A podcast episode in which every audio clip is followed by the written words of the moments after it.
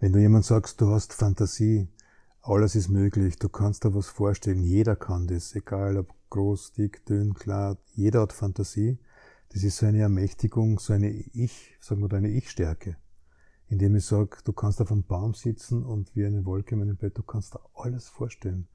Ich habe das Gefühl, dass das einen stark macht.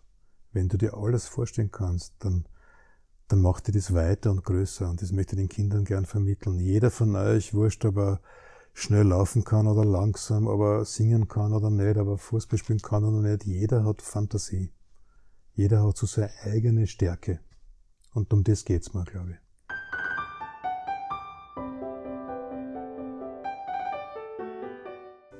Heute treffe ich Heinz Janisch, einen der etabliertesten Kinderbuchautoren Österreichs.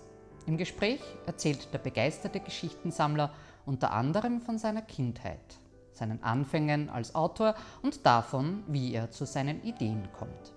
Hören Sie rein in die Gedanken eines poetischen Wolkenguckers.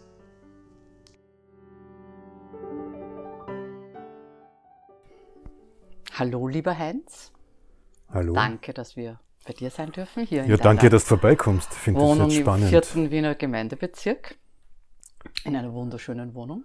Ja, ich wollte immer Altbau wohnen und jetzt haben wir das so, weil ich hohe Räume mag.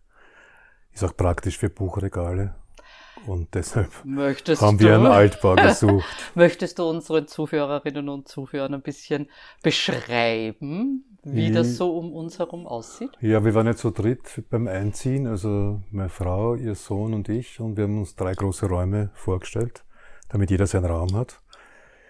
Ich habe den größten bekommen, was mich sehr freut, und haben wir von einem Freund, der Tischler ist, auf drei Seiten ein Buchregal bis hoch hinauf bauen lassen, mit so einem, sagt man da, mit einer Leiter und so, ein, so einer Stange rundherum. Das heißt, ich kann da herumfahren wie in einer Bibliothek und mir Bücher runterholen. Und das ist eine schöne Atmosphäre. Es ist sehr unterschiedlich. Manchmal beschützt es mich, weil ich das Gefühl habe, ich bin da geborgen inmitten von vielen Büchern. Manchmal ist es ein bisschen ein Vorwurf, dass man denkt, man muss jetzt wieder was arbeiten und selber was machen. Wie viele Bücher schätzt du, umgeben uns hier? Es sind nämlich wirklich beeindruckend viele Bücher und Papiere. Kein, ich habe keine Ahnung, ehrlich gesagt. Ich weiß es nicht. Ich habe nur für mich so eine ungefähre Einteilung gemacht, damit ich ein Gespür dafür kriege. Also das rechts zum Beispiel ist der ganze Regal, so ein Märchen aus aller Welt, die ich auf Flohmärkten und so sammle. Dann gibt's Jugendbücher, die ich besonders mag. Das ist ein eigenes Regal. Dann gibt's ein Regal nur mit Lyrik aus aller Welt. Dann habe ich zwei Regale mit meinen Büchern, weil die müssen ja wohin. Dann habe ich da drüben so Sachbücher. Also ich habe es für mich ein bisschen so aufgeteilt, aber ich kann es schwer abschätzen. Würdest du sagen, dass du ein ordentlicher Mensch bist? Nein. Ich würde sagen, ich habe eine ganz eigene innere Ordnung, die Cornelia verzweifelt ein bisschen. Ich tue gern, ich sammle einmal gern Dinge, das sind immer für mich so Geschichten, die man geschenkt kriegt. Also Kinder, die mir eine Muschel schenken oder einen Stein oder eine Feder oder ein Lesezeichen machen, das kann ich nie wegschmeißen. Deshalb ist mein Schreibtisch immer voll angeräumt und auf jeder Ecke steht und liegt irgendwas. Also es ist ein bisschen chaotisch, aber ich fühle mich wohl.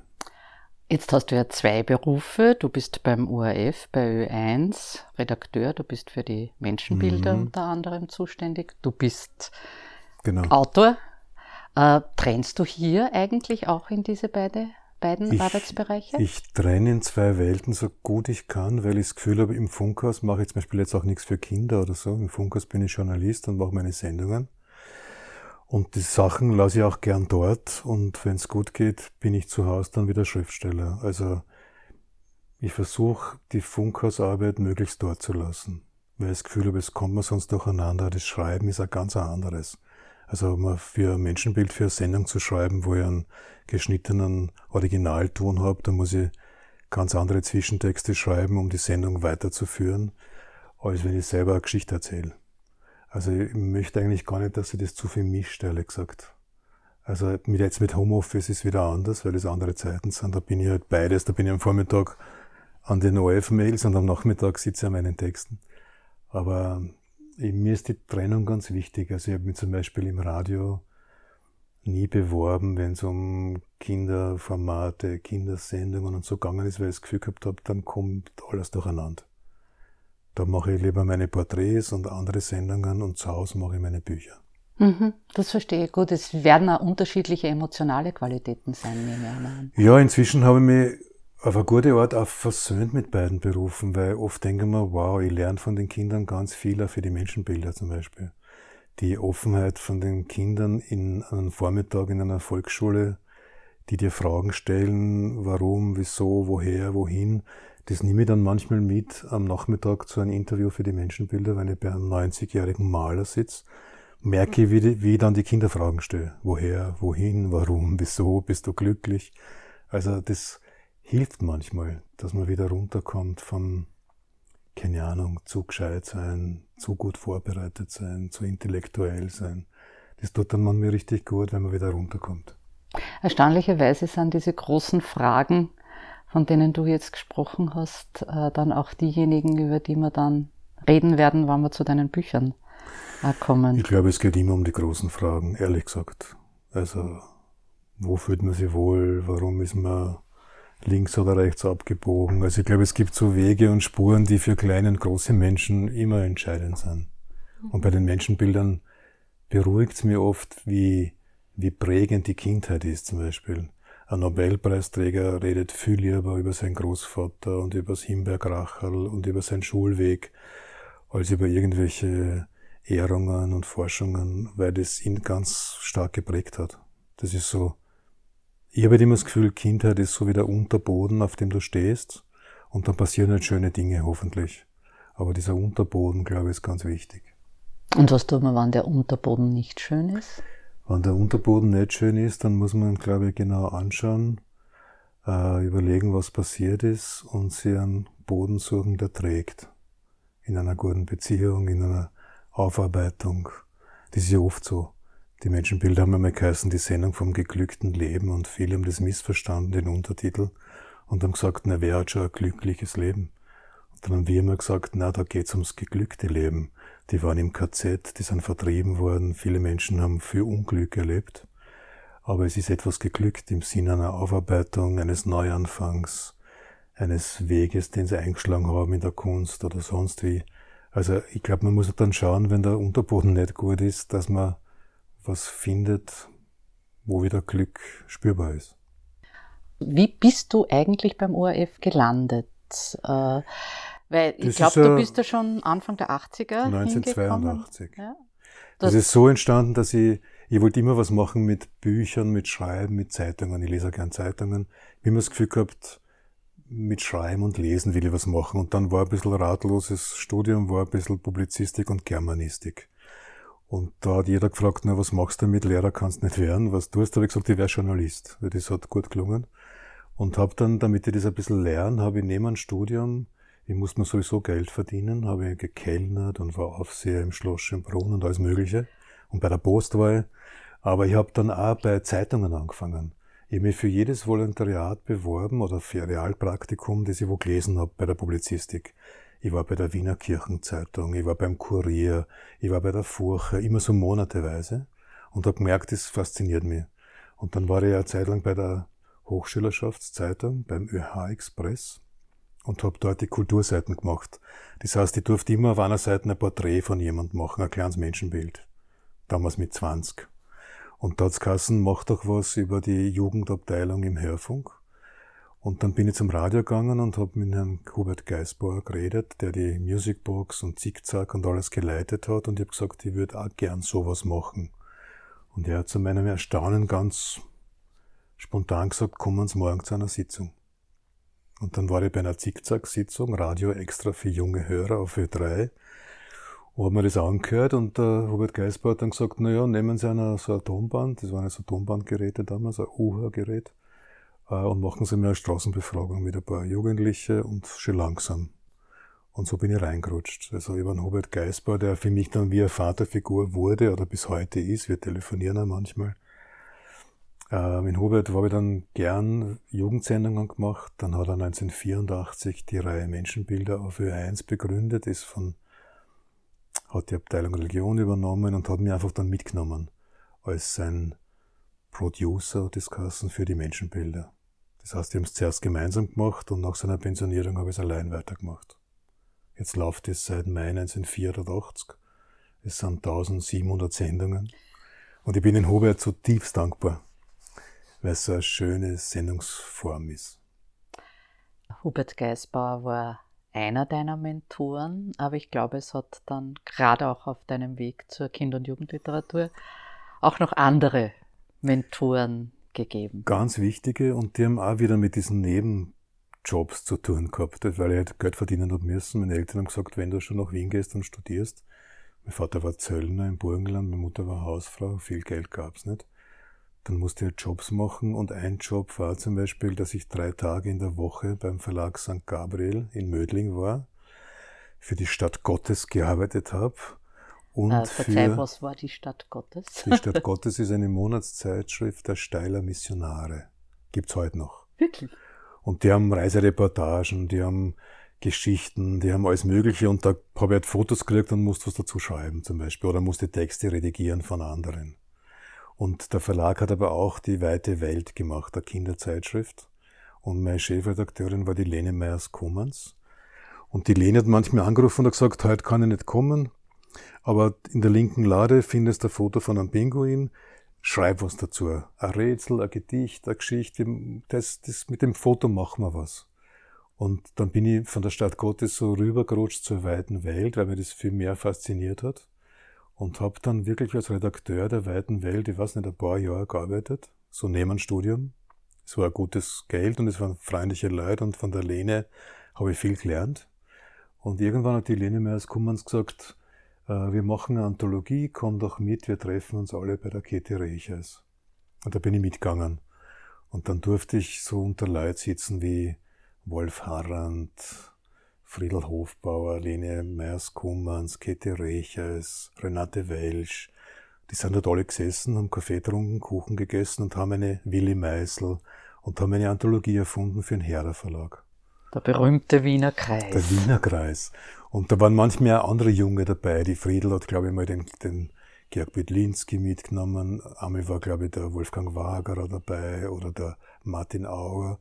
Also die Die, die ältere Runde hat geschaut, dass so Junge nachkommen, waren sehr freundlich, auch sehr streng, haben sich Texte angeschaut. Die haben mir immer gesagt, wir machen jetzt was über Reisen, schreibe eine Geschichte. Dann habe ich was tapfer geschrieben, dann haben sie das die Käthe oder die Friedel oder die Mira Lobe, die auch dabei war, angeschaut und haben halt dann was gesagt. Wie ist dir da so nach dem Motto, gegangen? Der Titel ist gut, der Rest, der Rest ist schlecht. Oder die ersten vier Zeilen finde ich noch gut und dann wird's komisch. Aber es war klasse. Also es hat mich sehr, es hat mich einfach so beeindruckt, dass ich, als Bub bin ich aufgewachsen mit den Indianerbüchern von der Käthe Recheis, und dann sitzt sie neben mir und raucht mit so einem langen Spitz eine Zigarette, ist eine große Dame, die nett zu mir ist, die mir einen Kaffee nachschenkt. Es war einfach schön. Die sagt, hast du was geschrieben? Das berührte einfach, dass die jemand so ernst nimmt und auf Augenhöhe mit dir umgeht. Oder die Mira Lobe. Komm doch vorbei, kauf irgendwas, kauf schnell ein, Orangen, und dann setzen wir uns zusammen. War toll. Und die Lene sowieso. Ich war jetzt bei ihrem Geburtstag und habe mich nochmal bei ihr bedankt, weil das war wirklich, das war der, sie war die Türöffnerin. Und der zweite große Türöffner war ganz sicher der Wolf Harranth. Weil irgendwann hat die Lene zu mir gesagt, du, bei der weiten Welt Äh, gibt es nicht mehr so viel zum Touren, aber der Wolf Harranth vom Verlag Jungbrunnen sucht jemand, der so Lektoratsarbeit macht, der ihm die Arbeit abnimmt. Es kommen so viele Zuschriften, jemand im Vorzimmer quasi, der lektoriert, und was wirklich gut ist, kriegt der Wolf. Also ich war so die, die Schleuse. Für die unverlangt ich eingesandten bin, Manuskripte. Ja, ja, genau. Ich bin beim Jungbrunnen gesessen, auch so, ich glaube, zwei Tage die Woche, so auf Stundenbasis. Hab Berge von Manuskripten gelesen, was so Gute-Nacht-Geschichten, Schulgeschichten, was Lehrer, Eltern, Großeltern so einschicken, die siebenundsiebzig Wichtelgeschichten, genau, und meine Katze erzählt und was ich gestern geträumt habe, und das ganz viel, aber es war spannend. Ich habe alles gelesen, der Wolf, der Wolf war streng, ein guter, strenger Lektor, und hat zu mir gesagt, lese alles ganz genau, aber gib mir in der Woche höchstens zwei Sachen weiter. Weil so viel kann nicht dabei sein. Und da habe ich sehr genau geschaut. Und dann habe ich vom Wolf gelernt, dass zum Beispiel ist die Mira Lobe gekommen und ich musste ja draußen, bin ja draußen gesessen und die ist reingegangen und dann haben die zwei Stunden lautstark diskutiert. Ich habe mir gedacht, sie streiten. Dann habe ich gemerkt, na, jetzt lachen sie wieder, komisch. Also sie haben wirklich intensivst gestritten, diskutiert, geredet und nachher habe ich nachgeschaut, worum es gegangen ist. Es ist um zehn Zeilen Bilderbuchtext gegangen. Haben die zwei Stunden diskutiert. Dann haben wir gedacht, okay, so leicht ist es doch nicht. Man muss noch genauer hinschauen. Da habe ich viel gelernt. Heute verstehe ich das, weil ich mit der Hildegard Gärtner vom Verlag Jungbrunnen sitze und wir reden ganz lang über einen Vierzeiler. Dann ist mir das jetzt nicht mehr fremd. Weil das habe ich schon damals gemerkt, die Leute nehmen das wirklich ernst. Das erklärt auch, warum du dich in der kürzeren, sogenannten ja. kleinen Form so wohlfühlst. Da möchte ich dann später auch noch dazu kommen. Aber neunundachtzig hast du dich dann drüber getraut. Da ist dann dein ja, erstes diese, Bilderbuch erschienen. Diese Anthologien waren der Anfang. Und dann hat mir auch der Wolf Harranth wieder geholfen, der hat gesagt, ich mache manchmal so Wochenend-Schreibseminare für junge Autoren. Ich mache eins gemeinsam mit der Renate Welsch, da kannst du mitkommen und einen Tag mitmachen. Und eins mache ich mit Franz Sales Klinitzka. Zwei tolle Namen für mich.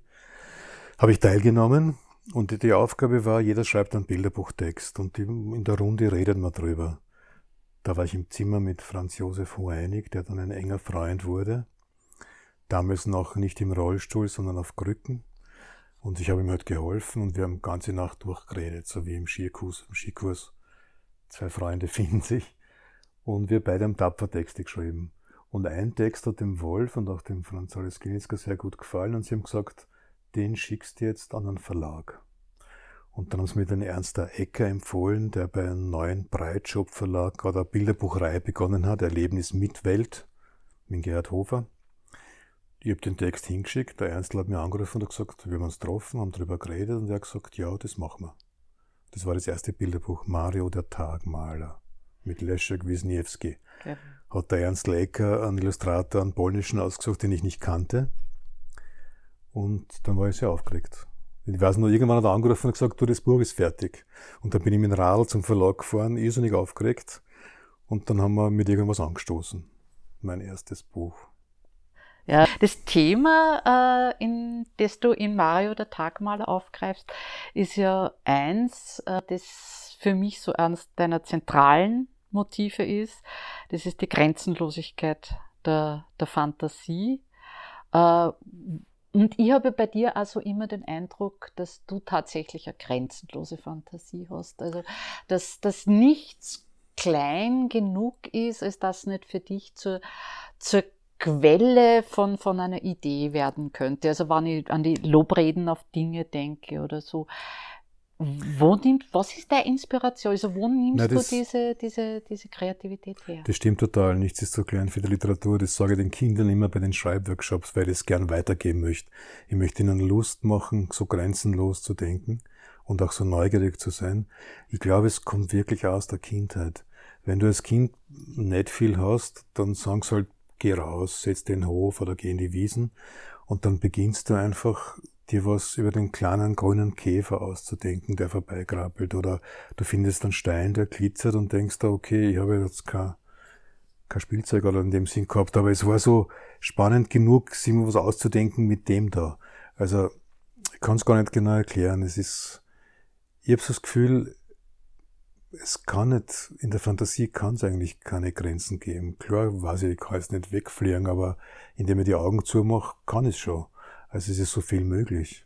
Und auf den Schreibworkshops mit den Kindern lege ich oft einen Stein hin oder einen Turnschurkstuhl hin oder ein Armband, weil in allen Geschichten stecken. Wer hat's mir geschenkt? Was habe ich damit erlebt?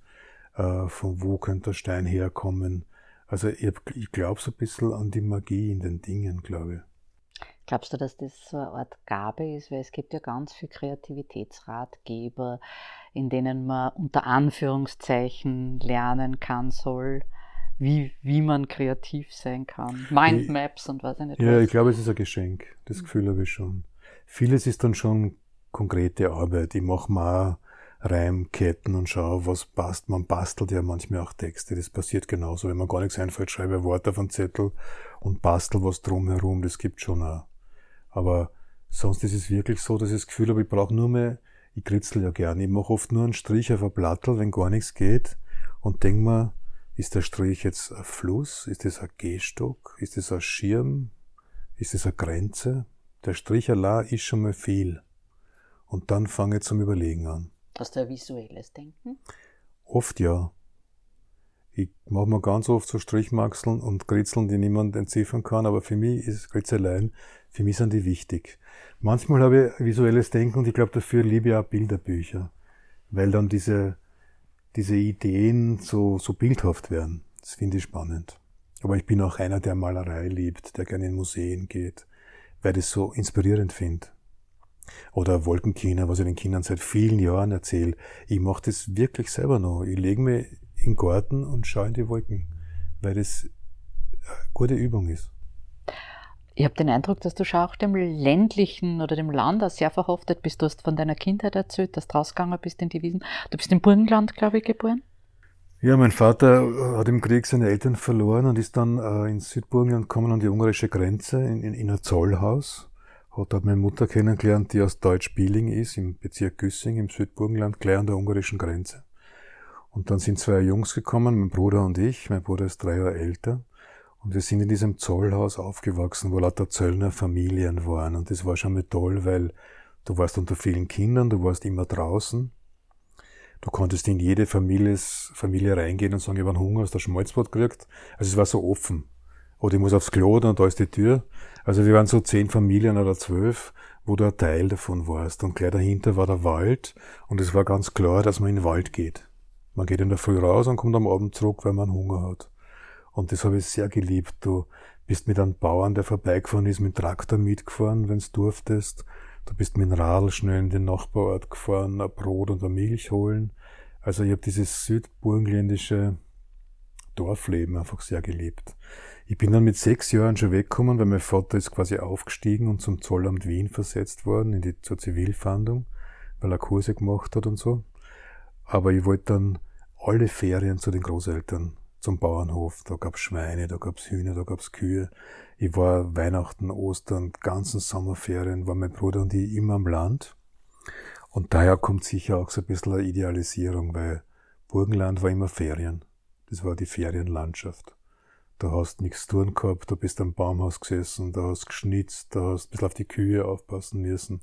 Aber es war Land pur und Freiheit. Und du bist ja auch ein bisschen zurückgekehrt, weil du hast ja jetzt auch noch neben Wien einen zweiten Lebensmittelpunkt. Ja, ich habe vor zwanzig Jahren ungefähr bei meiner jetzigen Frau, der Cornelia, gezeigt, wo ich aufgewachsen bin, wo ich Kind war, wo ich Indianer gespielt habe. Und das hat ihr so gut gefallen, dass wir gesagt haben, warum suchen wir da kein Haus fürs Wochenende? Und dann haben wir im Nachbarort von dem, wo ich aufgewachsen bin, bin in Heiligenbrunn aufgewachsen, jetzt haben wir in Strehm daneben ein altes Haus gefunden, das wir uns hergerichtet haben. Und da sind wir jetzt seit zwanzig Jahren, fast jedes Wochenende, alle Sommerferien. Es ist wieder so wie eine Rückkehr. Und jetzt erlebt die Lili hoffentlich das, was ich erlebt habe, dass ein Storch am Nachbarhaus sitzt, dass man über die Felder rennen kann, dass man in der Wiesen liegt, dass man vom Baum kraxelt. Lili ist deine elfjährige Tochter. Die Lili ist die elfjährige Tochter, genau. Ich habe einen großen Sohn, der ist ja schon über dreißig, der Emanuel. Der hat das weniger miterlebt, da war ich noch sehr mit dem Überleben beschäftigt und mit dem Studieren und mit allem. Da war ich zu jung. Aber jetzt kann ich es natürlich mit der Lili anders genießen und ihr ermöglichen. Wir haben äh, ja. bei Mario der Tagmaler Halt gemacht, neunzehnhundertneunundachtzig, und seither sind einunddreißig Jahre vergangen und gezählte hundertvierundzwanzig kinder- und jugendliterarische Texte. Dazu kommen noch viele andere Projekte, allgemeine Literatur, Bühnenprojekte. Ja. Würdest du dich selbst als äh, Workaholic bezeichnen? Immerhin sind es allein im kinderliterarischen Bereich im statistischen Durchschnitt vier Bücher pro Jahr. Ich glaube, das ist so. Manche sagen das ja weniger freundlich, sagen dann Vielschreiber.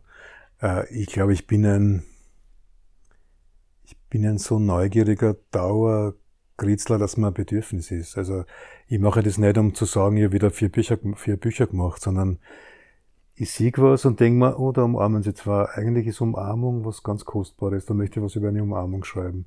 Dann sehe ich, wie einer rückwärts geht. Warum, weiß ich nicht. Dann denke ich mir, witzig, da geht einer rückwärts. Also es sind so viele Notizen in meinen Hefteln, die ich immer wo eingesteckt habe. Da ist meine Heftesammlung. Es kaufen überall so kleine Hefteln. Also durch dieses viele Kritzeln und Notieren kriege ich immer Lust, aus diesem einen Satz oder aus dieser Idee oder Beobachtung was zu machen. Und dann wird's manchmal ein Gedicht, manchmal ein Bilderbuch, manchmal etwas für später, dann kommt's in eine Schachtel und bleibt liegen ein Jahr. Aber indem ich das immer mache, habe ich das Gefühl, entsteht immer was. Und die Bücher, die jetzt erscheinen, heuer sind's auch wieder vier, glaube ich, habe ich eigentlich schon vor zwei Jahren gemacht oder so. Es gibt ja lange Vorlaufzeit mit den Illustrationen. Aber ich glaube, es entsteht nicht, weil ich eine große, lange Publikationsliste möchte, sondern aus, aus echter, aus echter Lust am Tun eigentlich. Ich schreibe ja, ich habe vier Bücher gemacht in einer Handpresse in Horn bei der Edition Turnhof, die kann man gar nicht ganz kaufen, die kriegen Abonnenten.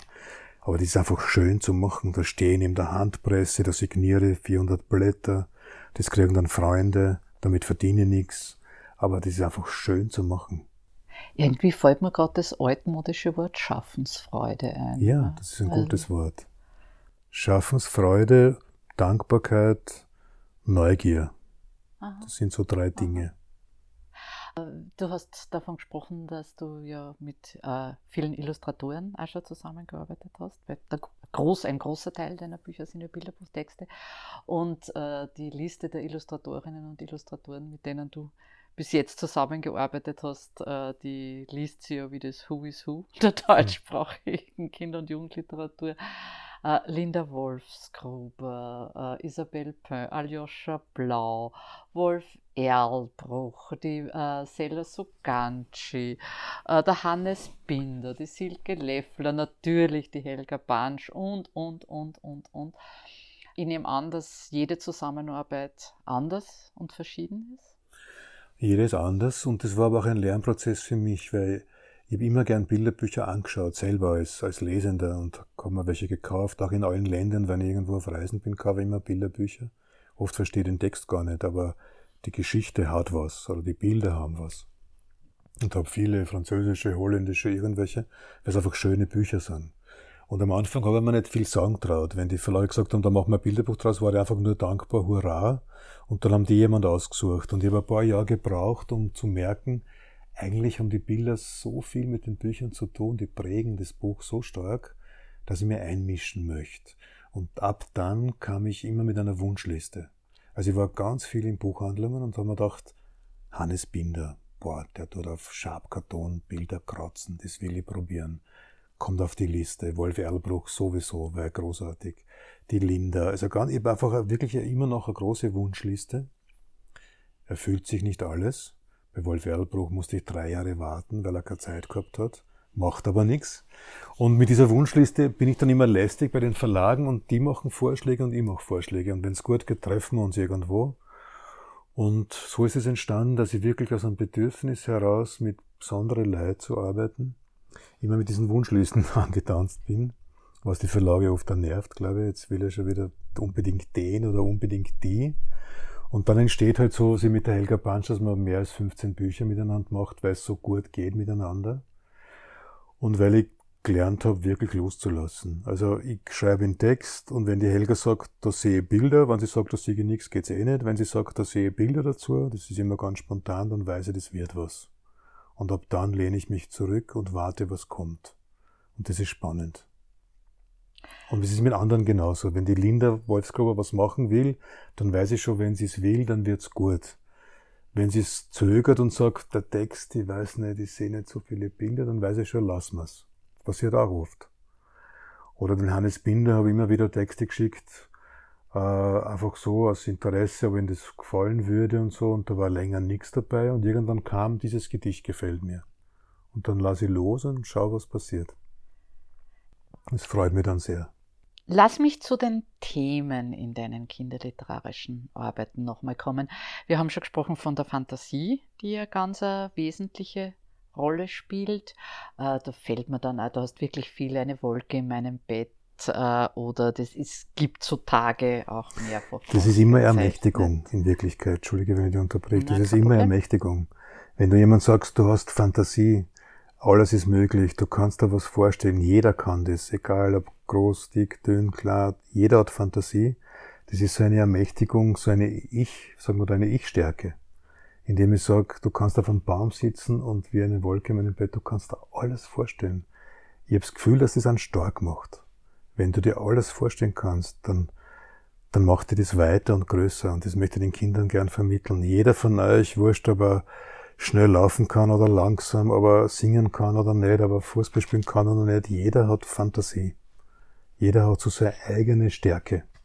Und um das geht's mal, glaube ich. Glaubst du, dass man mit dieser, mit dieser Stärke dann auch in schwierigen Situationen Strategien entwickeln kann? Um ich glaube besser? Ja. Ich glaube, es ist sogar letztlich politisch. Wenn du Fantasie hast, dann schaust du Probleme anders an, dann findest du vielleicht Lösungen, die sich vorher noch keiner überlegt hat.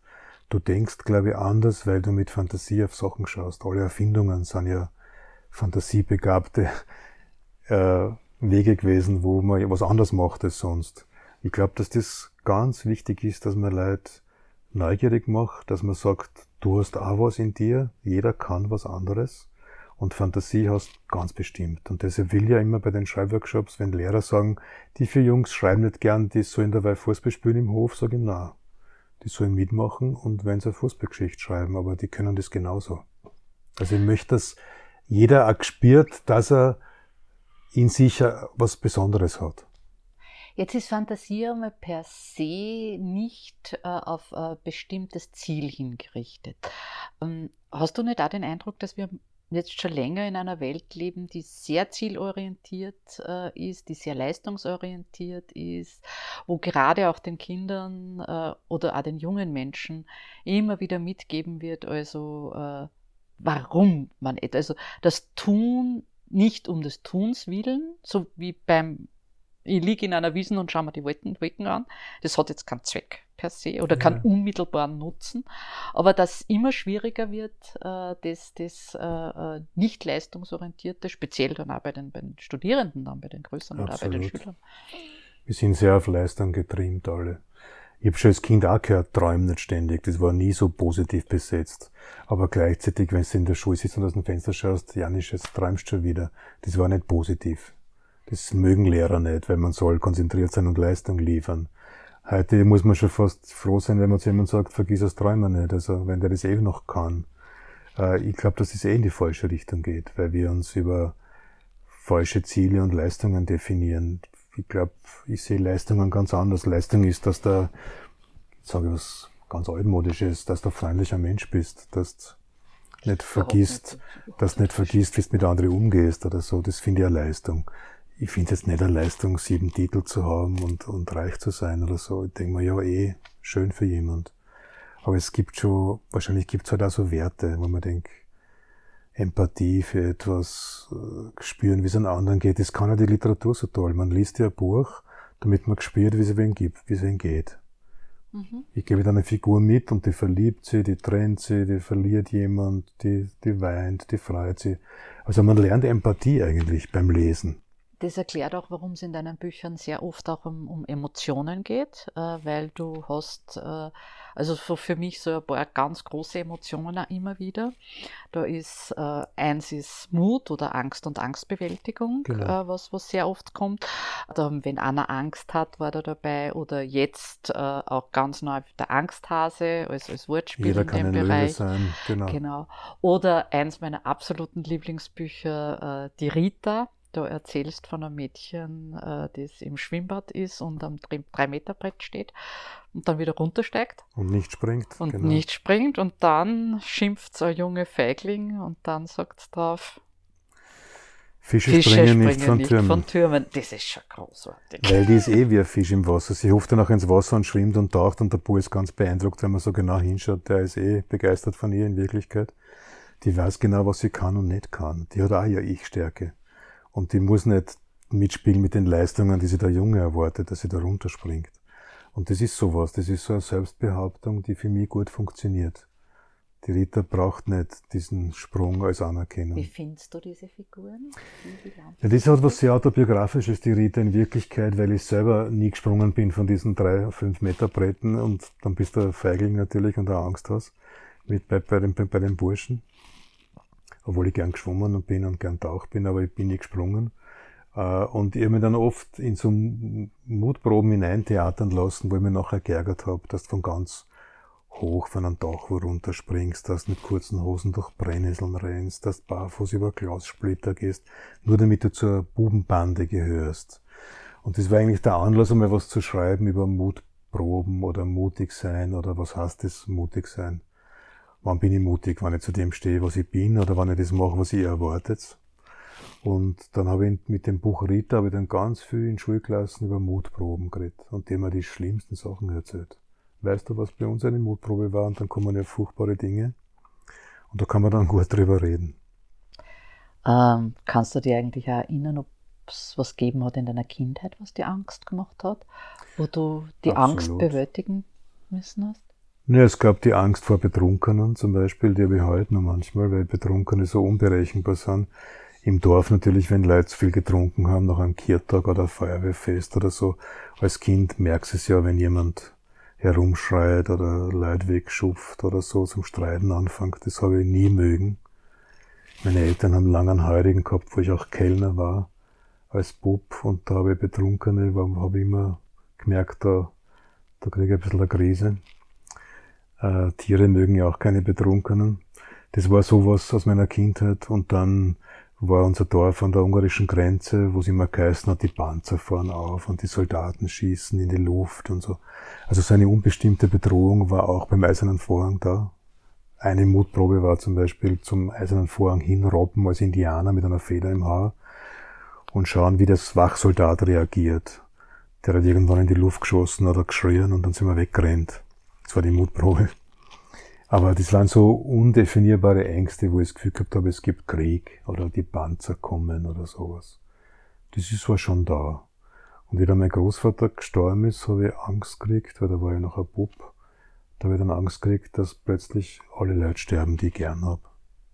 Die Angst, die man als Kind so hat, dass jetzt die Großmutter auch stirbt, dass die Eltern sterben, dass die Tante stirbt. Dass das gewohnte Gefüge auseinanderbricht. Mhm. Drum kennst du in deinen Büchern eigentlich keine Tabuthemen, weil du dich noch genauer daran erinnern kannst, dass äh, diese Themen auch für ein Kind. Rote Wangen stirbt mein Großvater, aber ich lasse ihn nicht wirklich sterben, er wird unsichtbar und bleibt. Aber das ist so eine Bewältigung quasi von etwas, was weh tut. Man versucht es irgendwie ein bisschen aufzuheben.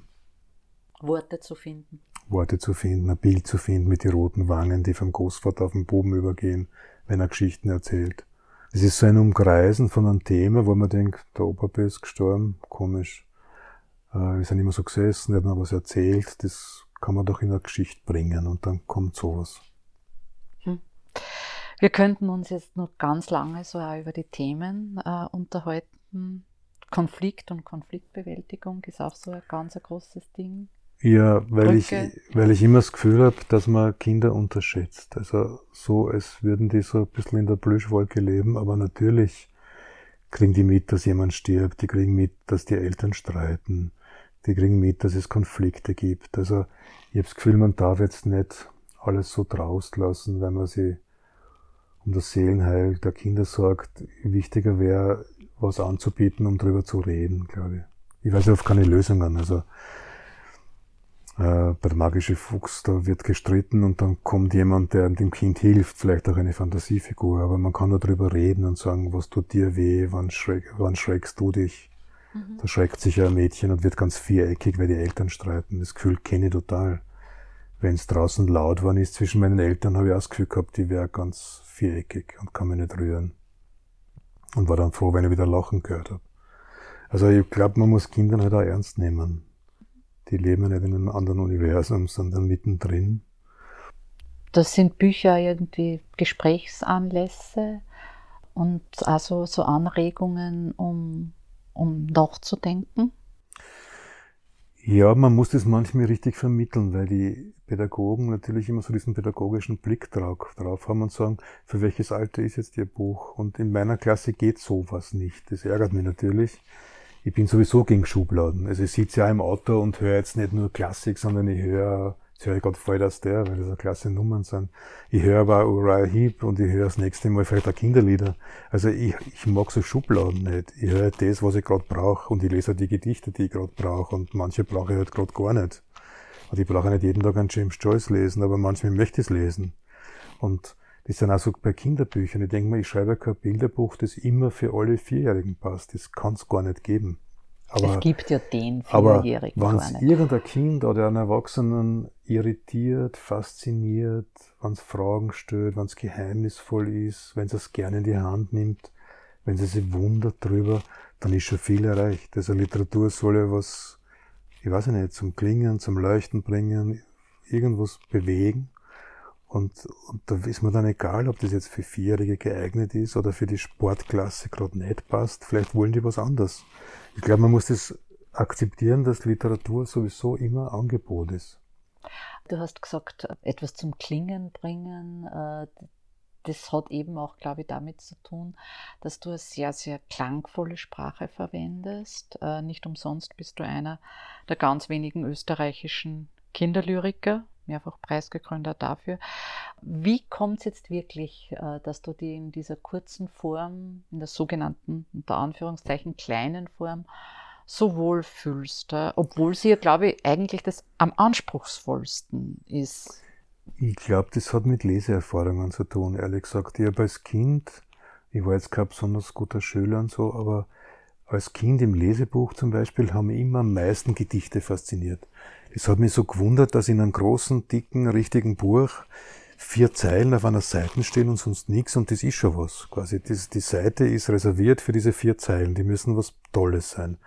Und da weiß ich, dass ich oft zehn, zwanzig Mal dieses Gedicht vom Josef gucken muss, den ich geliebt habe, dann irgendwann gel- oder von der Vera Ferra Mikora, weil ich so Namen im Ohr gehabt habe. Ich wusste, wenn der Vera Ferra Mikora steht, das war eh schon wie ein Gedicht, das kann ja was Besonderes sein. Oder Mira Lobe, oder eben Josef gucken muss. Da habe ich mal geschaut, wo ist er gucken muss. Ah, dann habe ich das gelesen und mir gedacht, interessant, ja, in vier Zeilen erzählt er eine ganze Geschichte. Wahnsinn.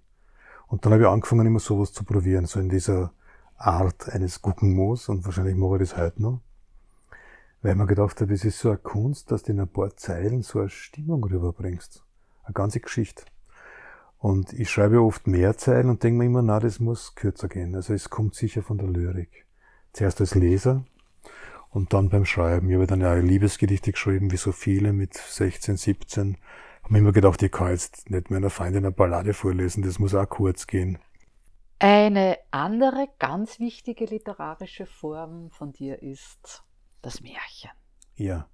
Du hast eine Märchensammlung, hast du gesagt? Ich habe eine Märchensammlung, weil ich als Kind wahnsinnig gern Märchen gelesen habe und mir gedacht habe, das ist eine tolle Geschichte. In diesem Rahmen zwischen es war einmal und wenn sie nicht gestorben sind, ist alles möglich. Das sind ja Verwandlungsgeschichten. Das hat mich immer schon fasziniert. Du gehst um die Ecken und wirst verwandelt. Du bist nichts, ein Knecht und wirst König. Du bist eine Magd und wirst Prinzessin. Ich verstehe das in der Therapie, meine Frau ist ja Therapeutin, oder Verena Kast macht das ja, ich verstehe, dass viele Therapeutinnen und Therapeuten auch mit Märchen arbeiten, weil es diesen Kern der Verwandlung in sich hat. Heute gehst du nicht gut, aber morgen kannst du glücklich sein.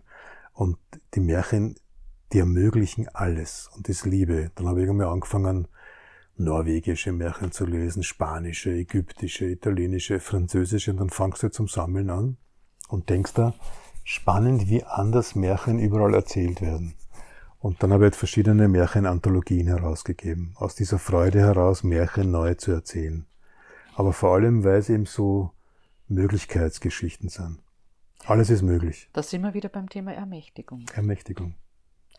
Wenn wir über das Thema Märchen reden, landen wir zwangsläufig auch bei einem deiner letzten Bücher, eine Andersen-Biografie, die in einer außergewöhnlichen Form äh, sich präsentiert, nämlich als eine Art Graphic Novel. Ich würde es ja. mehr Graphic Novel als Bilderbuch nennen, mit äh, ganz, ganz großartigen Illustrationen von der Maja Kastelic.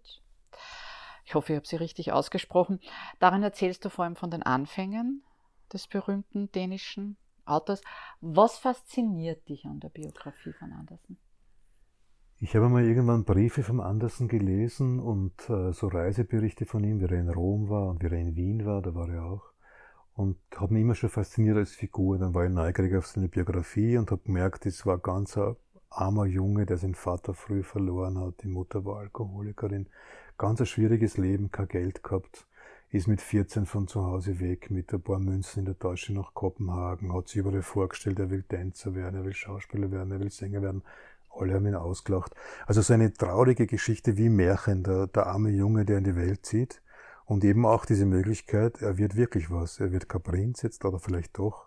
Er wird ein Geschichtenprinz. Aber er schafft es, er schafft es dann doch, genau, und wird ein berühmter Schriftsteller.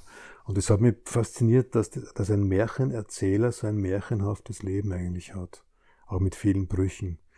Und wie der Herwig Bitsche vom Nord-Süd-Verlag zu mir gesagt hat, wir gehen jetzt verstärkt im Bilderbuch auch in so biografische Bilderbücher rein. Wir wollen Lebensgeschichten erzählen.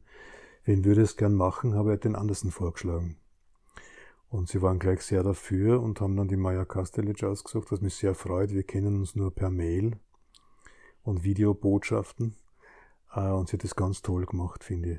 Und ich wollte eben diese märchenhafte Lebensgeschichte auch in eine Geschichte verpacken, damit es nicht nur eine Chronik wird. Und da haben wir dann gedacht, nachdem er so viel auf Reisen war, das war er wirklich, könnte doch wieder in einer Kutsche sitzen und in der Kutsche beginnt ein Gespräch. Und diese Kutsche muss natürlich zum Schluss auch abheben. Also es muss das Märchenhafte, alles ist möglich, auch drin sein, wie im fliegenden Koffer, in einem Märchen. Also zum Schluss schweben sie ja davon mit dieser Kutsche, um es auch ein bisschen leichter zu machen, die Geschichte. Wenn du sagst, also er ist dann ein erfolgreicher Schriftsteller geworden, dann erzählst du ja an einer Stelle auch sehr schön, wie er dann immer wieder äh, hingeht und sich vorstellt, obwohl er eigentlich gar nicht eingeladen worden ist, und dass seine Beharrlichkeit äh, auch äh, zu seinem Erfolg beigetragen hat. Würdest du sagen, dass Beharrlichkeit nicht schlecht ist für einen Schriftsteller?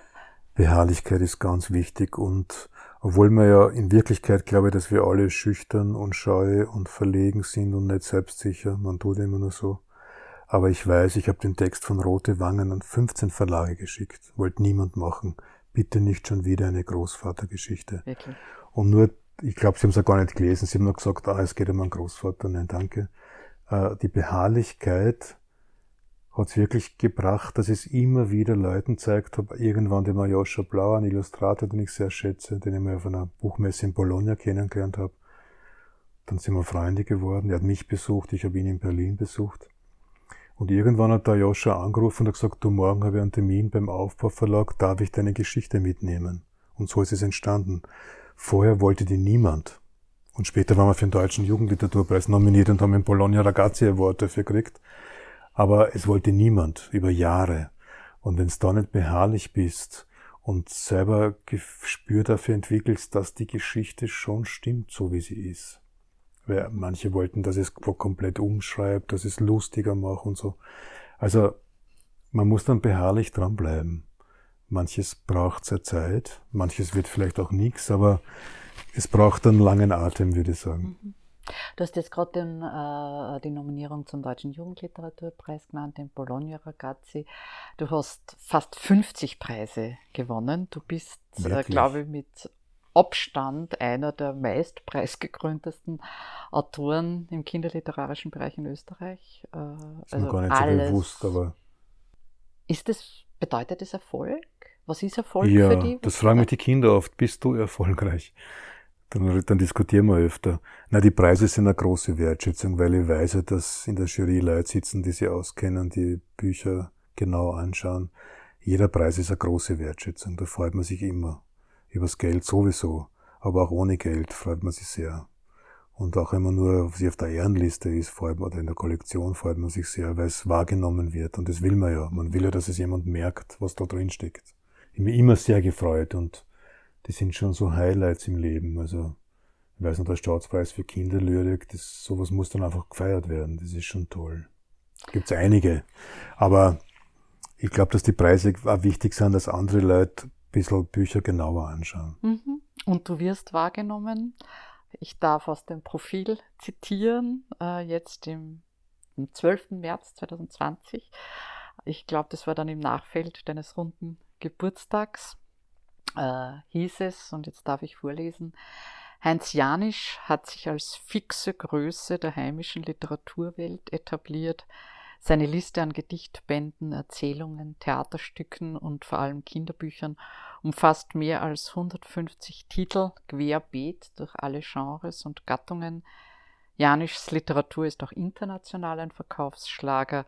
Von den fast dreißig Janisch-Büchern im Wiener Jungbrunnen Verlag existieren über hundert Übersetzungen in siebzehn Sprachen. Nimmst du dich selbst so wahr, als fixe literarische Größe? Ehrlich gesagt nicht, komischerweise. Ich meine, es freut mich total, wenn ich sowas lese, es erstaunt mich auch. Und ich wundere mich, wie oft ich dann Belegexemplare in andere Sprachen kriege und mir denke, wow, was da alles passiert, weil die Verlage so aktiv sind, Gott sei Dank. Jungbrunnen besonders. Uh, ich nehme es, glaube ich, selber nicht so wahr, weil ich dann schon wieder ans nächste Projekt denke und mir denke, ah, da fehlt mir ein guter Schluss oder der Anfang gefällt mir nicht. Also man schaut dann immer schon wieder aufs Nächste.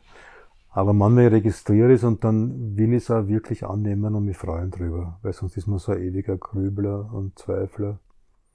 Am Ende meiner Podcast-Gespräche lese ich meinen Interviewpartnern, und damit habe ich jetzt begonnen, auch immer Zitate von anderen, zum Beispiel aus Rezensionen oder Artikeln vor, und frage sie dann, was sie dazu sagen. Also so ein bisschen Eigenwahrnehmung trifft Fremdwahrnehmung. Profilzitat hatten wir schon, ich habe noch zwei. Zitat eins. Heinz Janisch steht für die Entdeckung eines ruhigen Erzählflusses, einen beruhigten Lebensrhythmus. Das ist vom Lesepeter zweitausendsechs, das war aus einer Rezension. Das ist schön, ich kenne das gar nicht. Haus am Meer, würdest du dich als Repräsentanten eines beruhigten Lebensrhythmus sehen? Naja, über Gedichtband veröffentlicht, da heißt, heute, heute will ich langsam, langsam sein. sein. Das ist natürlich auch ein Wunsch an mich selber, der nicht immer funktioniert. Aber ich glaube ja, ich glaube, dass alles schon viel zu schnell geht. Und da passt eigentlich äh, dann...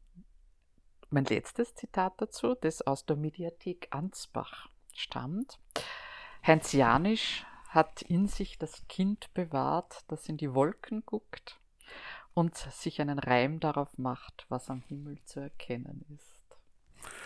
Das ist schön. Am Anfang lässt du ja auch beim Andersen, wenn ich noch einmal zu der Andersen-Biografie kommen darf, äh, da lässt du ihn sagen, dem Kind, dem er gegenüber sitzt in der Kutsche, du wolltest wissen, ob ich alt bin. Nun ja, ich bin so jung wie der Junge, der ich einmal war und den ich immer noch in mir spüre. Und ich bin so alt wie der Mann, der vor dir sitzt. Das ist eins zu eins meine eigene Geschichte, ganz klar. Da gebe ich die Antwort auf die Frage, weil ich bin einmal von einem Kind gefragt worden, bist du alt? Und das ist genau die Antwort. Heinz, ich danke dir sehr für dieses Gespräch. Ich danke dir.